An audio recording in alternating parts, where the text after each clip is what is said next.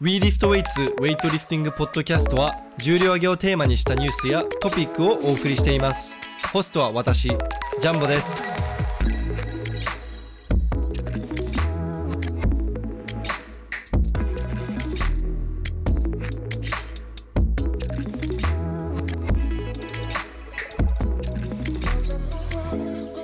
はい、皆さんこんにちは。今日は久しぶりに 石田マンにはい、来てもらってます。実は多分今年初ですねそう今年初、俺辛かったよ。一人 でポッドキャストすんの、めちゃめちゃ、うん、ななんんかか変に緊張するし。普段やってないですもんねその,、うん、あそのとあの河野さんとのポッドキャストとか俺めっちゃなんか変に緊張しちゃって。 ん人喋ったことありました、河野さんと。は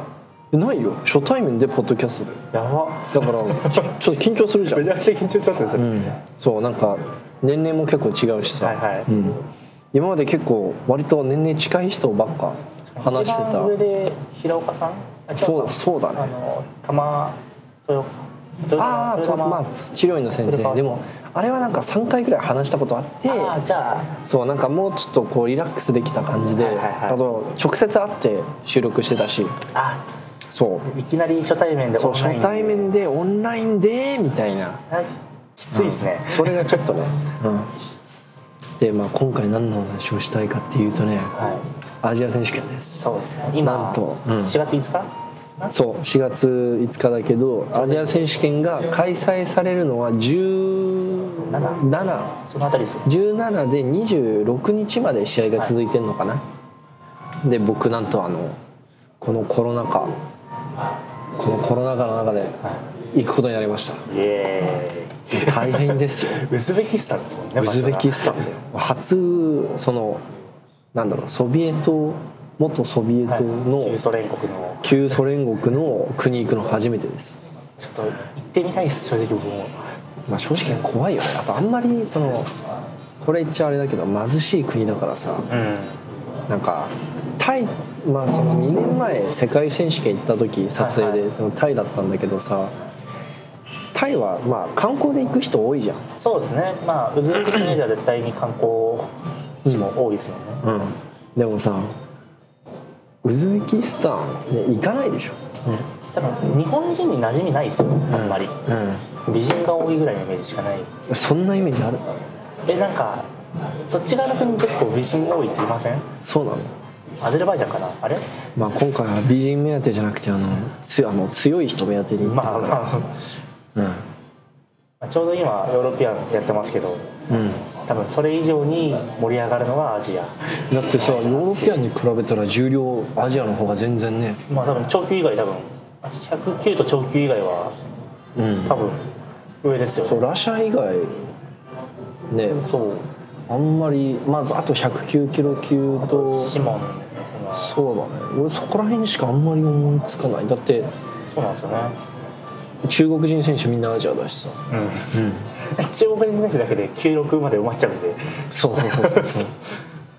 そうで今回のアジア選手権撮影行くために俺あのコロナ検査受けなきゃいけないんだけど PCR ですかそう今ねめっちゃ気を気をつけてるああ大事ですよ、本当にこの間久しぶりに新宿行ったんだけど、はいはいもうマスク一回も外さなかったそのご飯食べる時だけ外して他の時ずーっと俺割と鼻ちょっと出てても、はいはいまあいいやって思っちゃうタイプだったんだけど本当に最近はめっちゃ気にしてまあすはいあもうでも実は PCR もう3回受けてるんですよおどうだっ全部陰性 ですけどなんか、たあの基本郵送で送ってるやつを2回やって、うん1回はそのスポットみたいなところでやってたんですけど、うん1回、まあ、安いところそこで探して1回5000円のうんところで行ったんですけど、3分で終わってあまあその唾液唾液入れるだけじゃないですそうそうそういい商売してんなってめちゃめちゃ思っちゃってうんなん今かめっちゃ値上がりしてるらしい値し上がりしてますねななんかえちなみにその結果はどれぐらいでで出たのあそれは当日です当日に出るなんなら1時間半後に出ましたマジで、すごっちょうどなんか当日に出る時間にギリギリぐらいに行ったらあ本当にパッと出ちゃってへえこんなんで5000円かよだって俺がお願いしたと俺が今予約してるところなんてはい3万円だよその英文の陰性証明書はいはいも含めてお、ね、予約してるんだけど3そっ万ち円ですよね多分メインはで俺日本に帰ってくる際そのウズベキスタンから日本に帰ってくる際に再入国するためにあのまたあっちでコロナ検査を受けなきゃいけないんだけど、えー、ウズベキスタンでのはいコロナ PCR 検査いくらだと思う、ええでも3万より安い気がする3000円 安っ10分の1、 えやばくないーいい商売してまいすねや本当に日本すごくねうん、えー、いいなあそう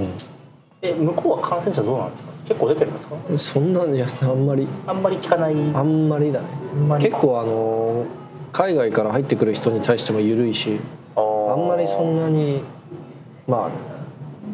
東京もそんなひどくない気がするんだけどねまあそのアメリカとかイギリスとうか、んそうそうそうその辺と比べたら全然ですよねだから西洋の国に比べたら全然ね、うん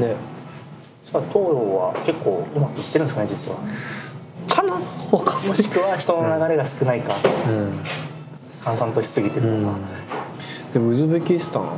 今コロナではい飛行機あんまないじゃん便があんま飛んでないじゃんなんと僕のトータルそのフライト時間フライト時間38時間長俺だからあのドゥバイで、はいドゥバイ経由で行くんだけどドゥバイで俺17時間ぐらいある暇なの、っ遊び放題じゃないですかい、やでもねドゥバイの空港から出るとまたなんか PCR 検コロナ検査とか受けなきゃいけなくなるらしくてあじゃあ空港から出れないんですねその日本で72時間以内に検査を受けてるから、うんもしかしたらそれ使えるのかもしれないけどでもなんか変まあ変にリスあクの犯したくないからえドバイって英語圏です英語ですか英語圏だねじゃあまだその辺のコミュニケーション取れる部分うんまあ聞いてみてもしかしたらいけたらあれだけどそうですねまあでもなんか変にこう、まあリスク背負ってってそうリスク背負ってまでや遊ぶ別に俺遊びに行ってないし、んあと普通にねちょうどその17時間ドゥバイでいなきゃいけないはい時間帯がちょうど俺のその普通の就業時間なのねあじだゃかあらもう普通にちゃんと仕事をそう空港で普通に俺在宅、まあ、リモートワークしようかなって 思っててまあいい時間ですねそしたらうん、だからまあなんか変に感染のリスク、うんそう背負うんじゃなくてもう、うん、もう空港で引きこもって仕事でもしようかなって思ってでますも、めちゃめちゃ空港綺麗なんじゃないですかうわめっちゃ綺麗ドバイ俺一回行ったことあるけどめっちゃ綺麗超楽しいですね空港だけでもうん、 34時間ぐらいはうんすごい楽しんでられるような場所そうだと思うんでそうだからでも38時間も辛いっす、 う確かにん、そうスイッチ持っていこうかなって思ってモンハンですかもうひたすらモンハンやろうかなでも絶対スイッチ俺ウズベキスタンに持っていったら俺撮影編集しないで家ホテルに引きこもって俺もうああ そうまあ戦闘じゃないですそうそうだからちょっととやめとこうかなって思ってるんですけどちょっとはいはいもうこの話はもう置いといてですねそう試合の話をしましょう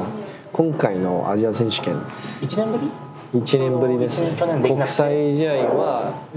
最後に国際試合何かしらあったの多分2月だったかなあちょっとワー去ル年ドのカワールドカップとあとまああのップ西アジア選手権とかあしちゃったらしいけどあーイランとかあそうそうあとファジールカップとかねあカタールカップとあかありましたねいろいろカあターるルカップま懐かしいあでも2月で全部消えたねそうですね、東アジアができなくてヨーロピアンアジア、アメリカも全部できなくて、うんだから今回の国際試合がそもそもすごい久しぶりっていうのもあるんだけど、ん今回のアジア選手権がおそらくみんなにとってのアジア圏にいる人たちにとって最後のゴールドレベルの試合、うん、番ロビーポイン大きいト試合稼ぐにはもう出るしかないうん大事な試合ですそうねそもそもその最終選考期間中にコロナ終わった後にはい試合最低でも一つ出なきゃいけないっていうルールがあったから、あそれはあったんですねそうそうそうあったそう追加加されてたから3シーズン目3シーズン目が中途半端に終わったじゃんそうですねだか出ならい選手もいるから3シーズン目の続きとしてそのコあのコロナ明けた後に、あの試合一つ出てくださいみたいなあー追加のルールがあったから今回の試合はあの、ままあ、もちろんね入国規制とかでもしかしたら出れない選手いるかもしれないけど、そうですおそねらく出れる選手はみんな来ます。うん、じゃあ相当ハイレベルなうん選手試合になると予で,、想はい、でおそらく普段オリンピック階級じゃないところで競ってた選手たちも今回はオリンピックみんなちゃんとオリンピックだ例えば山本選手とかた山本選手とか普段89キロ級で出てると思うんですけど、今回はちゃんと96で出るしおジン韓国のジン・ニューソン選手とか普段102キロ級だけど今回109キロ級で出るしーおーじゃあ本当に主要メンバーがちゃんとオリンピック階級に集まってそうそう熱いいや競争やばいと試合です思ようねもう本当に1キロが大事な一番熱いのは96だよねいや間違いない96だってよ今回ロスタミとおそらくロスタミとモラディ両方出るよイランかやばくないですか両方ともオリンピック出れないけど、ら両方ともオリンピック出れないのに出出るちよゃうでも普通にロスタミモラディは相変わらずさうん96で180以上のスナッチと220以上のクリアンドジャンプポンポンまあやりとますよやってる人じゃんでロスタミもその頑張れば180の220は取れる人でギリギリそうですね取れそうなそうあとでメソハソナメソハソナメソハソナ君あの優最勝だ候補ですよねって最近世界記録以上のジャークやってたか出らましたね100 232キロのクリアのジャークでスナッチも一応確か練習ベストが182か3だったと思うから、うんうんうん普通にもしそれに近い数字を今回のアジア選手権で出せるとしたらもうほぼ世界記録1 1 2以内には、ねそうですね、うんトータルも世界記録に近くなってくるんじ多ゃないかな分あり得る数字ですよそうそこまで来たらでまあ相変わらずタオ君も出るでしょタオ選手タオ選手なんか肘を手術して今肘やっちゃったんですか肘をいやもともとやってたジュニアの時にあ一回やってます205キロだっけ頭に落としてジャンプではいはいそうそうあれからずっと実は痛いんだけどあーコロナでやっと長期間休める時間ができたかいはいらはい今回ちゃんと手術してじゃあちゃんとで休今養もして今でこの間210キロ軽々とやってたけやってましたねどでも200それ以上230キロ以上のジャークできるまで戻ってるかどうか分かんないじゃんだからそこ微妙だけど中国人の底力でやっていくんじゃないかなあっーて、でもね、うんチャイニー ズチャイニーズスピリットで、どうせクリーンはできると思うんで不そう可だね能な部分はなんか気合でどうにかしろみたいでなも絶対3位以内に入ってくる入んっじゃてなきいますねさすがにいやでそその4人が抜けてますよね、うんちょっとうんで実質4位争い5位そう5位争いと争いとかなんか上が本当に崩れない限りはメダル取るのはちょっと難しいですけどその選手でか96でアジア圏といえば他にえっと誰がいるかなあの韓国のえっとスナッチ147ぐらい取ってたあハンハン・ミョンマク選手だっけ、はでもあミョンマク選手はでもいまあ、ジャグがあんまジ強くャークないですよがねあんまりそこまで立ちがあんま多強く分ない頑んで張って210ぐらいで、277も紐だから、うん韓国人選手これ韓国人選手あるなんだけどみんな紐なんだよああスーだと取れなくなっちゃ絶う対紐で試合でその近い重量できてない国際試合でああじゃあ練習とそこまで釣り合わない感じなんですね練習で普段の練習ですんげえ重たいの触ってるイメージいやなんか最近特にずっとめちゃめちゃ重たい重な量んか触っ毎週マックスしてるよねなんかブルガリア人みたいなことやってるけどすごいねよくぶっ壊れないなってついにブルガリアメソッドが正しいことがかはい韓国で証明されたのかもしれ絶ないで対すけ怪ど我する で96といえばあとはそうだねアジア選手権だからえっと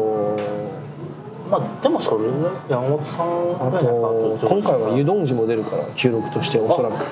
普段89でであーもユドンジュ選手も練習で173ぐらいは取ってるんだよねスナッチあ強173いでですねジャークも215までやってるはずだよ確かあじゃあまあ山まあボ本ックスからだけどほぼ同じぐらいの山本さんとねほぼマジでライバルいい重量ですねうん、うん、そうっすねうんいや96ね多分ね B セッションもなかなか結構いい勝負するかもしれない全体的なレベルが多分そこは上がれてますよね、このそうコロナ禍1年間だから俺アジア選手権は B セッションあんまり撮影しないつもりでいたんだけど、ん96キロ級だけ B セッション結構熱いかもしれない、うんだから問題があるとしたらこのなぜかエントリーが出てないという不思議な問題そのま今ちょうどヨーロピアやってますけどヨーロピアンもなぜか IWF のホームページにはエントリーが公表されてないのは選手だけ揃ってるってあいうまあそのそんなこと言ったらだってねあまあの2年前の世界選手権もねエントリーシートね IWF の方じゃなくて ATG のウェブサイトに載ったあ乗ってましたそうですねそうなぜかあの公式のウェイトリフティング協会のページには載ってないのにあのソーシャルメディアのコンテンツクリエイターの方のウェブサイトに載ってるっていうねなんかその辺の管理がずさんというか公表する気がないというか、まあでもなんかそこはねもう見て安心する逆にあウェイトリフティングだなってもうウェイトはこんなもんだもうコロナ禍で何も変わらなかったあのんですちょっとねこういうアンダーグラウンド的な感じがね割と嫌いではないよああ直してほしいと思ってるけど嫌いではないよなんかまあまあ、変な期待は抱かなくて済 むのでそこはまあ分かりますもう悪口だけど、改善してくれという そうだねところですけど、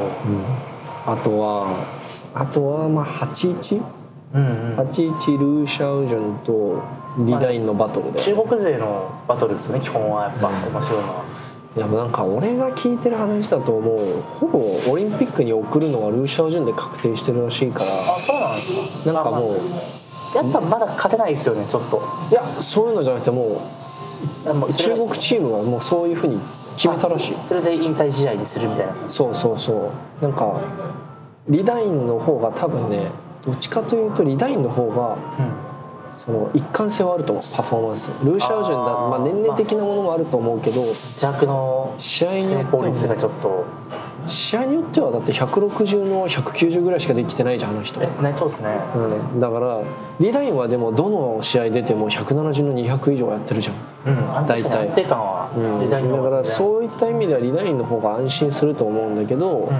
でもルー・シャウジュはキャリアとね、うんまあ今までの実績とそうですよね、あとまあ多分引退試合にさせてあげましょうっていうのもあるからこれでオリンピック金取ったらめちゃめちゃ熱いですよそうまあオリンピックやるかどうかは置いといてオリンピックでルー俺これ、ま、結構前にも言ったと思うんでオリンピックでルー・シャウジュンが金取って世界記録のジャーク刺してはいはいで最後に靴揃えてプラットフォーム降りていったら俺マジ号泣するよああ ですあの北京かなリオかななんかありましたよね俺泣きながら「じゃあよ」って叫んじゃ うよこれ中国語で「頑張れ」って意味なんですけど「じゃあよ」って思いっきり叫んじゃうよく言ってるやつそうそうそうでもたあの俺が聞いた話によるとリダインははい怪我してあのはあのなんか危険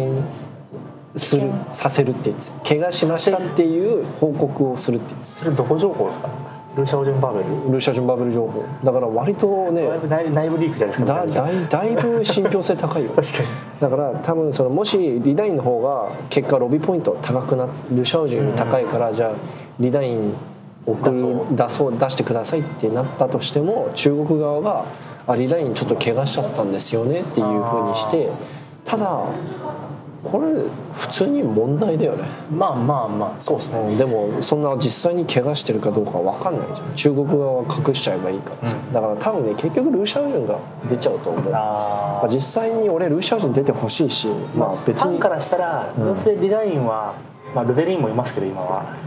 あのまあ、ルデリンは、そこの2人でバチバチにやりながらうん競って、そのね、 2強で戦ってほしいっていうんで将来性があるっていうんでパリで頑張ってっていうので、いやルデリン選手もやばいよねめちゃめちゃ強いですよねあつあの国内のテストイベントではい、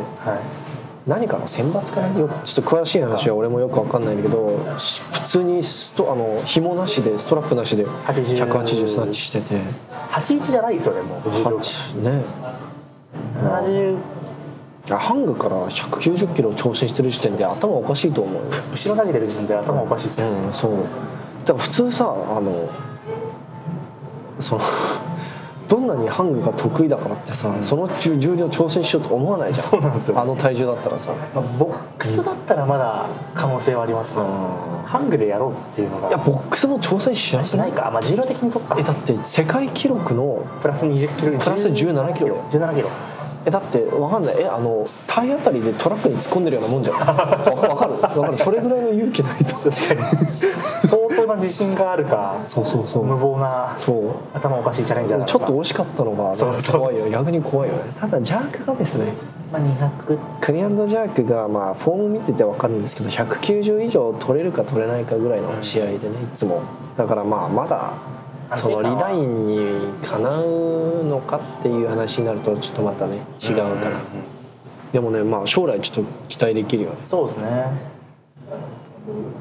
逆にあんだけ強くてもナショナルチーム入れないんだね中国は中国のシステム的にはどうなんですかナショナルチーム以外にもそのなんとか賞の中のナショナルみたいなナショナルじゃないですけどその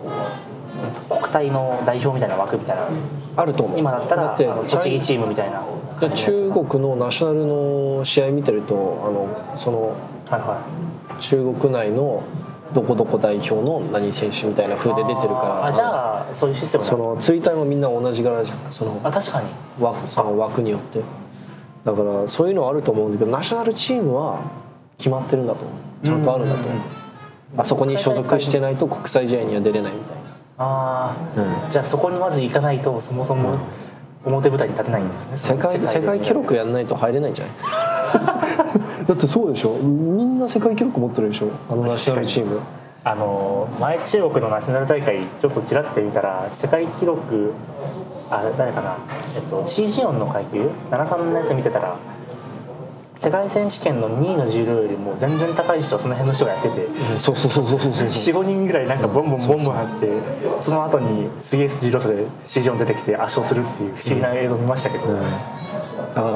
やばいなってだって中国もどっちかというと軽量級が強い国だからはい73キロ級ってマジ地獄のような階級なんじゃなマジで絶対選びたくないですよねいでもあの地獄の頂点に立ってるのがあの CG4 だからさらに地獄だよねそう、もうどうしようもない大大魔王みたいな不動すぎて199やってるからねおかしいっすよねだって200キロ弱ってさ81キロ級でもしかしたら優勝できるかもしれないジャンクじゃんなんかあの CG 音階級1個上げても多分優勝できるんですよできるよメンバーによっては、いやーそう73キロ級といえばおそらく CG4 とユアン・チェン・フェイのバトルも見れるし、あと宮本が多分結構いいところまで行くんじゃないかなって最近結構重量もいい重量触れてるんで192セットやつそうあと 153? やってたっスナッチ確か2かな二二か二だ2かだからだいぶアジアに向けて仕上がってきてるなっていうのはけ見てて全日本でも155の190やってたからそうですよねその重量世界選手権できてたら三4位ぐらい34位ぐらい4位ぐらいかなそんなもんですよねだからうんもうかなり世界でもトップ選手になるぐらいの重量を扱えてきてるんで、んあとは国際大会でできるか、そう宮本選手別にその宮本選手がすごくないとかっていう,、うん意味で言ってるわけじゃないんですけど僕の中のな中でイメージだと宮本選手こう国際試合に弱いイまだメージが強くてあそうですの、国内の試合だと彼すごい数字出してるんですけど国際試合の数字だけ見てるとその練習のようにうまくいってないような気がする、意外と減量幅もあったりするんですかね体重のちょっと上げすぎちゃってるあるのかななんかなさそんなそう減量してる宮本まあ身長のそんなないんでうんそんなに見た目以上に体重はしてなないんですかねうんないと思うよ減量きついのはこんこんないかなこんないというかこんないが最近減量きついきついらしいちゃんとその筋量ついてきて70普段の練習だともう70キロ近くまでいっちゃってるらしいあか結構ついてますねら、うん、ただこんない選手ねこの間膝に膝の上に145キロぐらい落としちゃって怪我しちゃって、え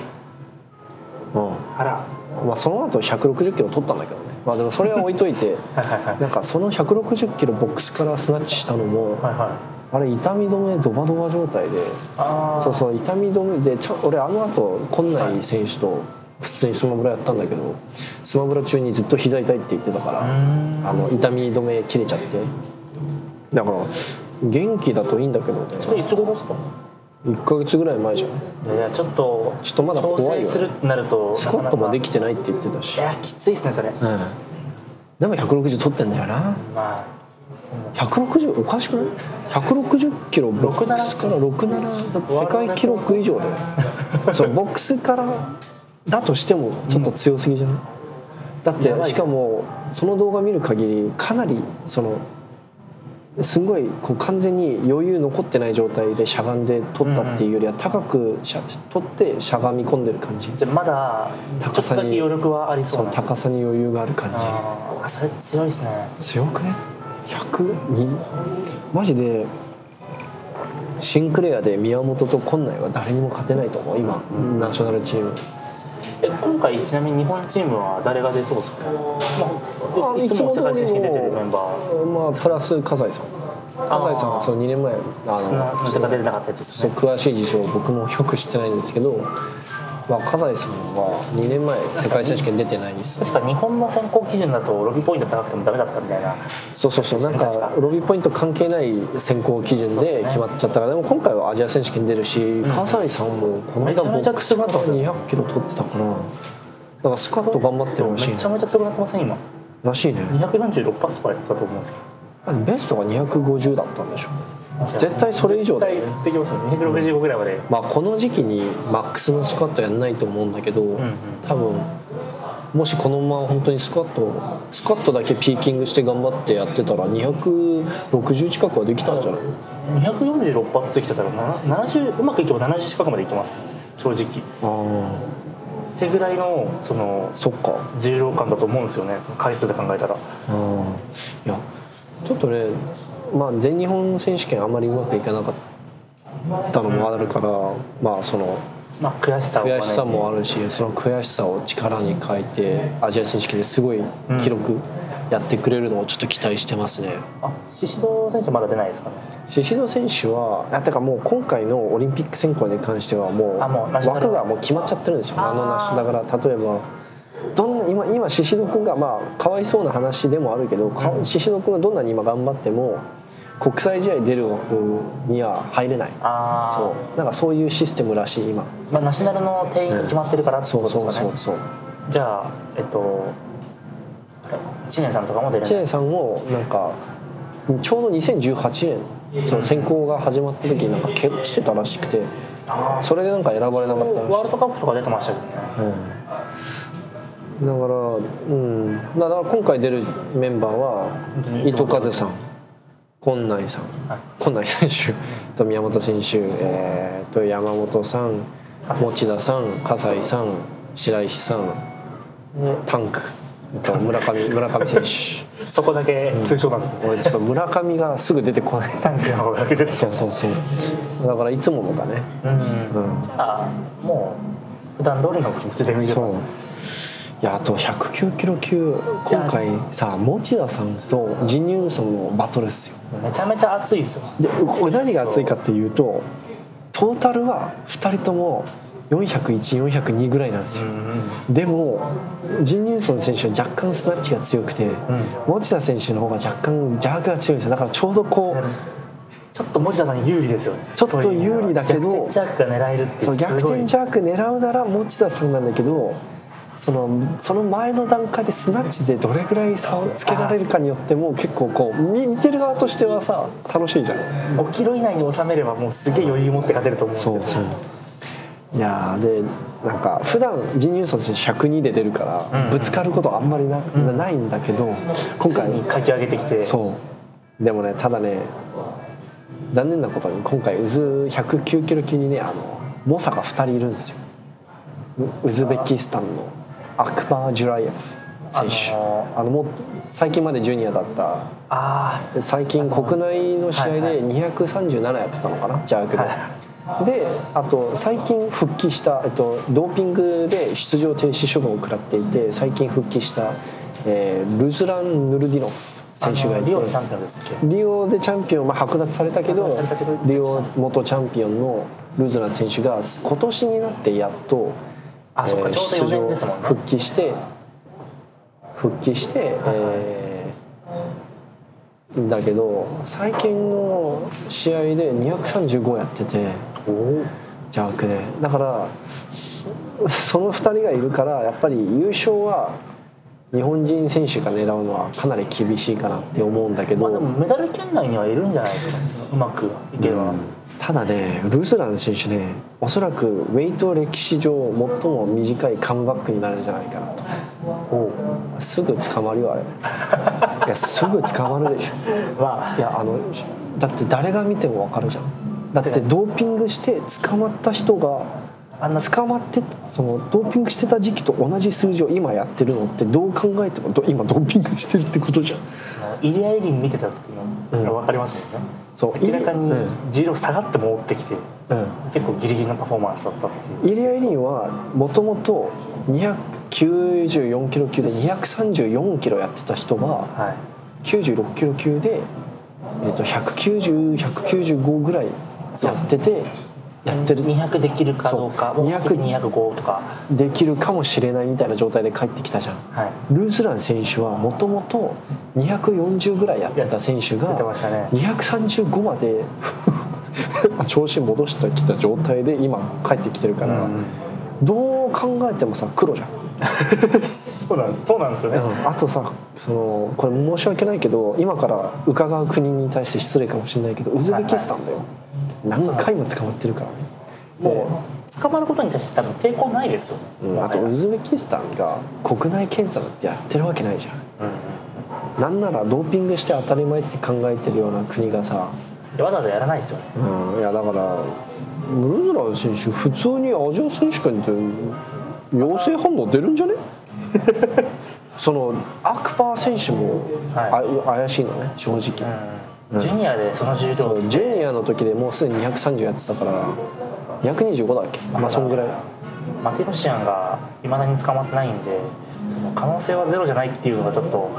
マティロシアに関してはあいつ年齢詐称疑惑もあるからあねそっかそっちがありましたねそっちもあるからねそっかそうあのジュニア選手権の動画見れば分かると思いますけど一人だけおっさんが混ざってるんですよねお国柄じゃないんですかそのヒゲの感 じのどうなんですかねまあ年齢詐称疑惑はもしかしたらただの嘘かもしれないけどでもずっと言われてますよねずっとジ言ュわれてニアでる取った時ぐらいかうんら2連覇して、ず逆ーっと逆にあのその前の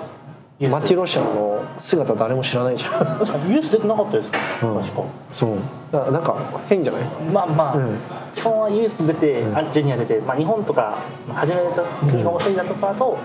ジュニアからとかありますけど、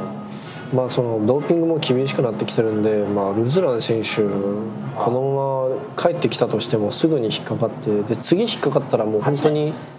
ですけど6年とかじゃなかったっけな六今今2年間二位 2, を最2がや最近やっと終わったんだよ 2, 2年間2018年一応試合出てたからああそっかそうそうそうでや2年がや今やっと終わってでも次引っかかったらその倍の4年になるあだからもう実質であの人もう年年齢的結構いってますよねだからもう実質キャリア終わりだよあねもう髪の毛見たらわかるよじゃあ髪の毛はあの人はあもとのもとあのロンドンの時から ないあうんずっとねまあでも逆にロンドン出ててキャリアがあるってことはうんもう9年経ってるんでうんまあガチ長でい出てても29、そうだよ4年後長いになったら長いもう無理っすねうんまあドーピングの話したらききりがないけど、うんちょっとねあの109キロ級はやっぱりトップの2人がちょっとずば抜けてるかうら、んで結局3位はでも結局あの中国人選手のあーヤン・ジェそうですねヤン・ジェ選手はジャークがそんなにジャークは持田さんと同じぐらいだけどスナッチがバスナケモンっすもんねッチが200キロ近くできる人間だから、そこだけで他の選手とめちゃめ10ちキロ以上ゃ差つけて差をつけちゃうから、まあ、うん本当にジャークで持田さんが3位に入るとかだったらすごいでも熱いですけど持田さんでも多分30やりアますジアで225やりたいって言ってたからだおかおら全日本で410キロトータルやりたかったのねはいはいはいはでい多分アジア選手権でもしセコンドの人が許すなら410狙うんじゃない85の225そうだねおおもしくは全日本でやろうとしたように183の227とか183軽そうだったもんね、まあ後ろに回したけど、だからどうですか練習とかの感じはあまりインスタ持田さん最近上最げてるイメ近ー教ジないえてもらったんだけど185を失敗して落ち込んでた、あただ185を狙ってる時点で相当調子いいんじゃあない確かになんか185を狙う日もなんか180プレスアウトしちゃったらしくてああただでも180プレスアウトしてるってことは170ぐらいは軽かったってことじゃないとこれまでだって試合175取れる取れないぐらいだったのに180プレスアウトまでいけてるってで結構数週間前に180はちゃんと取ってるしおお持田さん基本的に試合近い時は毎週金曜日に170210やってるじゃんあーはいはいだはかいらそれ以上はできてるってことでしょだからそれ以上ができてないから多分本人的には満足してないんだけどあもうもう一皮むけるかどうかみたいなちょっとずっと際ぐらいなんですね今、でも俺たちからすると普通に調子いいんじゃねってそうなんですよ、ね、 そうそうそうこれまでの数字考えたら、70の210って安定して取れる一量じゃなかったと思うんでそうなんなら試合のスタートが100な160いつも165の100 200ぐらい205ぐらいだったじそうですねゃん、うん、ジャックはそこから一気にバッターそう第第三試技が大体いつも175の210なんちゃらだなんっちゃたら、まあ、VT 220ぐらいうんだからうんかなり調子いいんじゃないかな本人は調子悪いって言ってるけど、そんなことはないと 思う多分いみんなのその自分に対する厳しさあがあ、ねで期待値もどんどん上そがうっそてうてそう、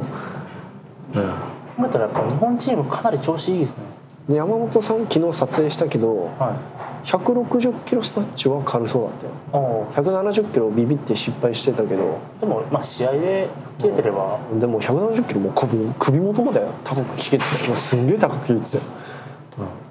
だから普通にみんなちょまあみんななんか調子悪いって言ってるんだけどそのなんだろう 自分に厳しいだけだと、うん実際は調子いいんだ村と上選手も235弱やってまあしそたれしあれねすごくね、普通に立ち余裕すぎてビビりましたまあ、立ち側はねいつも余裕だもん相変わらずねですけどうんスパーンってあうまく乗ってんだなっていうのがよくわかるようなうん、いやすごいよね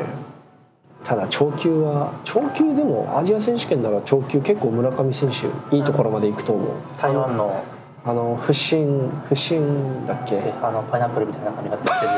るっとウィーケンドの昔のウィーケンドみたいな髪 型のでそうなんか髪型だけ印象的すぎて名前全然あ覚えてないんのですけど選手調子いい時240ぐらいジャープする選手だから、多分あの人といい勝負じゃうんない、うん、スナッチが90ぐらいまで取れたら結構でかいですよそうだね90の235をやれたらなかなか日本普通に232キロとか日本記録狙いに行くんじゃないもうあの村上そうですねで勝負できるんだったらもうちょっと上上げてセコンドがやらせてくれない気がする俺あまあアジアってメダル取る必要は実際はないですもんねその取れるなら取りたいですけど、ロビーポイントでいかにそうロ稼ビーぐかなんポでイントをやっぱりみんな結局ロビーポイントいくら稼げるかになっちゃうから確実に重量積んでおいてそうセコンドが許さないともう235とか、うん確かにだからそれこそまあなんすかシルバークラスでコロンビアの試合がある、うんそうじゃないですか、うんそれに出れるんだったらアジア出た後にちょっとイージーを狙いに行くとかかまあそのそういうふそううなだことねをすコロるン人はいるかもしれないですけどコロンビア行く選手たちは多分下地田選手ん葛西選手村上選手かな確かうーんあもうそこ決まってるんですしね白石白石さんにもう行ったかあ白石さんうん確かそのまだ他の人に他の選手たちに比べてあ、こう出てる試合数が足りないあー選手たちは確か行くのかないやもしかしたらコロナでまたキャンセルになったりどうどうかなるか分かんないよ分かんないけちょうどど去年もコロンビアで試合ありそうだなそのまま多分潰れてまし 多分それだとたよ思うよそれですかそう多分それ延期されて今年になったんじゃないあーで東アジアは東アジアはや らない東アジアはいまだに延期って書いてあるけどあれはないでしょもう間に合わなだいでっすてよさアジア選手権出た後にさ東アジアなんて行く人いないでしょ参加数5人とかですか一階級3人とか絶対やんない絶対やんないしかも第1回目がキャンセルされるっていうねいや一番嫌ですよねもう第2回が存在しないそうそそれって第2回存在しない可能性高いよねまあ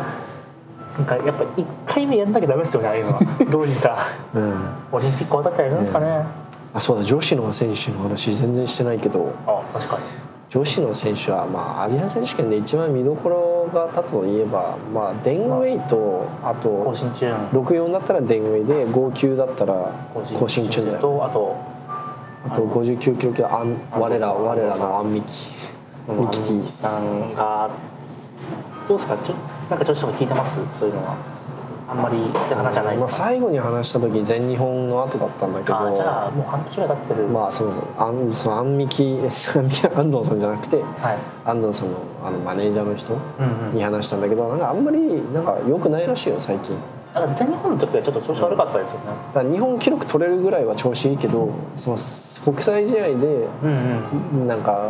いいパフォーマンスできるかどうかは分かんないみたいな状態だと思うで今回特に渡航時間が長いんでちょっとその調子うまく調整するの難しそうですよねえさすがに選手たちは直行便乗ってんじゃないさすがにさすがに自由てどっか経由していくとしても言うて1618とかでしょ、実際乗ってる時間はそんなもんですもんね38時間とかありえねえから遠すぎます俺はほらケチって38時間のやつ乗ってるからああそうそうケチって言うて11万だけど高台、おー結構しますね、うん、11万だぜ直行便だといくらだったんですただねウズベキスタンすごいのがねかはいはい1212泊して12泊はいはい9000円とかホテル安っここ頭おかしくえ日ね本でそんなところないでですもよさすがに9000円は怖いから数万円するとこは行こうと思ったでも12泊で10数万円ですよね一泊換算12泊で4万とか3万が平均一泊3000円ぐらいですかじゃあそう安っカプセルホテルみたいカプセルホテルでも高いともうちょっとし ますよな安くねなんかドミトリーみたいな感じの値段みたいです、うんでそんな安安いなんか都内だタシケントそのうん都市にあ首都は確かに都市やあの首都か首都首都か首都がタタシケントなんだけど、はタシケント内タクシーでどこ行っても基本的に500円以内い、え安くねいいっすね最高じゃないー、物価は安いんですかそうだからだから PCR 検査もあんな安いんだと思うああ3000円ですもんね多分あそこに住んでる人からすると検査だけで3000円ふざけんなって感じなんだと思確かにまあそっかそうですよねううんだか価値は全然違いますもんねら3万円はさすがに高すぎマジで下見られてる感がすごいんですよね、あのそう検査と東京都の値段はおかしい、まあ、ちょっとそれは置いといて、はいえっと、女子の選手はアジアだとやっぱり中国人選手の独壇場だから、うまあ、ちょ少し前まではタイの選手とかそうもいですねいところまでやってたんだけど、でもタイの選手たちはみんなドッピングみんな一人残らずドッピングんしそうなかんですよリオオリンピックとかすごいタイと中国と台湾で勝負みたいな感じだったのにうん結局その一つ国なくなっちゃったんであんまりもう見どころなくなっちゃったなですよね日本人選手でやっぱりアジア選手権でそのメダル、うん表彰台に乗れるかもしれないレベルまでいってる選手ってやっぱり安藤さんだけで。うんまあてか結局軽量級に関してはアジア大会がそのまま世界大会と同じような感じになっちゃってるんでそうそうそうだってそもそもねアジア軽量級が強いじゃんそうなんですよねなんか女子女性の選手で中国人以外でうん強い人ってアンミキさん以外で誰がいるあんまパッと出てこないですよパッと出てこないよね更新中以外いデないメイしかもうその有名どころはもういないなって感じがうんああまあ長級もあそっか長級も中国かリー・ウェンウェンあそうですね リベルも確かにリー・ウェンウェンねだって今ちょうどヨーロピアンで女子軽量級あたりやってますけどそうだね今ちょうど今日今日昨日で49と55とかやってると思うでもやっぱ70とか80の100ぐらいですよねなんかそうそんなそもうなんんかあんまりレベルが高くないんですよねそ中国人勢が強すぎてうんすごい霞んじゃってるというか、まあうんそう考えると日本の軽量級結構強いんじゃないかっていうナショナルいやめちゃくちゃ強いだよから代表になるのもなかなか難しいですよね中国がバグってるせいで低く見られがちなだけでそうすげえ中国人選手の女子選手は何がすごいかっていうとはいその女性選手あるあるなんだけどみんなスナッチと邪悪の差がそんなに開いてない、うんそのなぜかっていうと、まあ、基本的にもう基本的に女性は体の構造的に上半身そんな強くなれないじゃんはいはいはいはいだから邪悪でそのやっぱり足がどんなに強くてもその差しで安定しないみたいはいはいなだからなんか普通男男子だったらさ100キロぐらいスナッチしたら130140邪悪する人いっぱいいるじゃん、まあいますねそのジャグの方が強かったそうそうそう意外とでも女子選手は100スナッチしてじゃあ120弱きついみたいな人がほとんど、 100115みたいなこと多いですね、でも中国人選手はジャその邪悪とスナッチの割合がちゃんとその男子と同じぐらい強いレンウェイとか115の145とかだと116の145バランスめちゃめちゃいいですよねめっちゃいいじゃんだってそれもそれって116ぐらいスナッチしてる女性って大体130あたりがきついうんうんうんあの多分有名なのロレダーナ・トーマ選手とかあそうトーマ選手も130あたりでも結構きついじゃんでもじゃスナッチは117ぐらいできる人じゃやりんますあねれ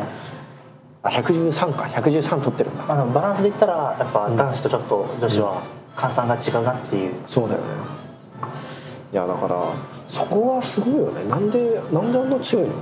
マジでなんであんな強い英才教育ですよやっぱりもの、うあのウェイト漬けの日々を暮らしてる多分ちゃんと選んでるなと思うちゃんとその足の足だけ強い選手だけ見てるんじゃなくて全体的に強いバランスよく強い選手見てるんじゃない僕みたいな偏った人じゃなくてちゃんとパワーリフティングといったらもうデッドとスクワットちゃんと重量いい重量を使ってるみたいな人を選ぶわけですよねもう自覚してるんで大丈夫ですよ別に俺何も言ってないけどいやもうあの話聞いてそれしか思い浮かばなかった俺やまあでもああまあ足足強い方がまあ有利だけどね、まあ、そのどっちか強いのを選ぶとしたら足強い人を選んだ方がいいけど、ただほトップに立ってる選手たち見てるとみんなまあバランス全身強いよ全身強い、うん、まあ、全身強いからトップに立てるというかすなわち極端に強い人だけは上半身やけに強いですけどそうそうそうそう、まあでも基本的にはバランスよく強いからこそトップなんだなっていうのは、いやー今回はできる限りトレーニングホールの映像もたくさん撮ってうん、もう皆さんにこうあの YouTube もしくはインスタライブで配信をしようかなって今いろいろ考えててどっちの方がいいですかね意外フォロワー的にはインスタの方が多いですもんねうんまあでも見やすいのは YouTube の方じゃないそうなんですイよンスタずっと開いてる人いないでしそうなんですよね、ょ、うん、だあかとら、うん保存できますよねその YouTube の方が媒体ああまあまあそうだね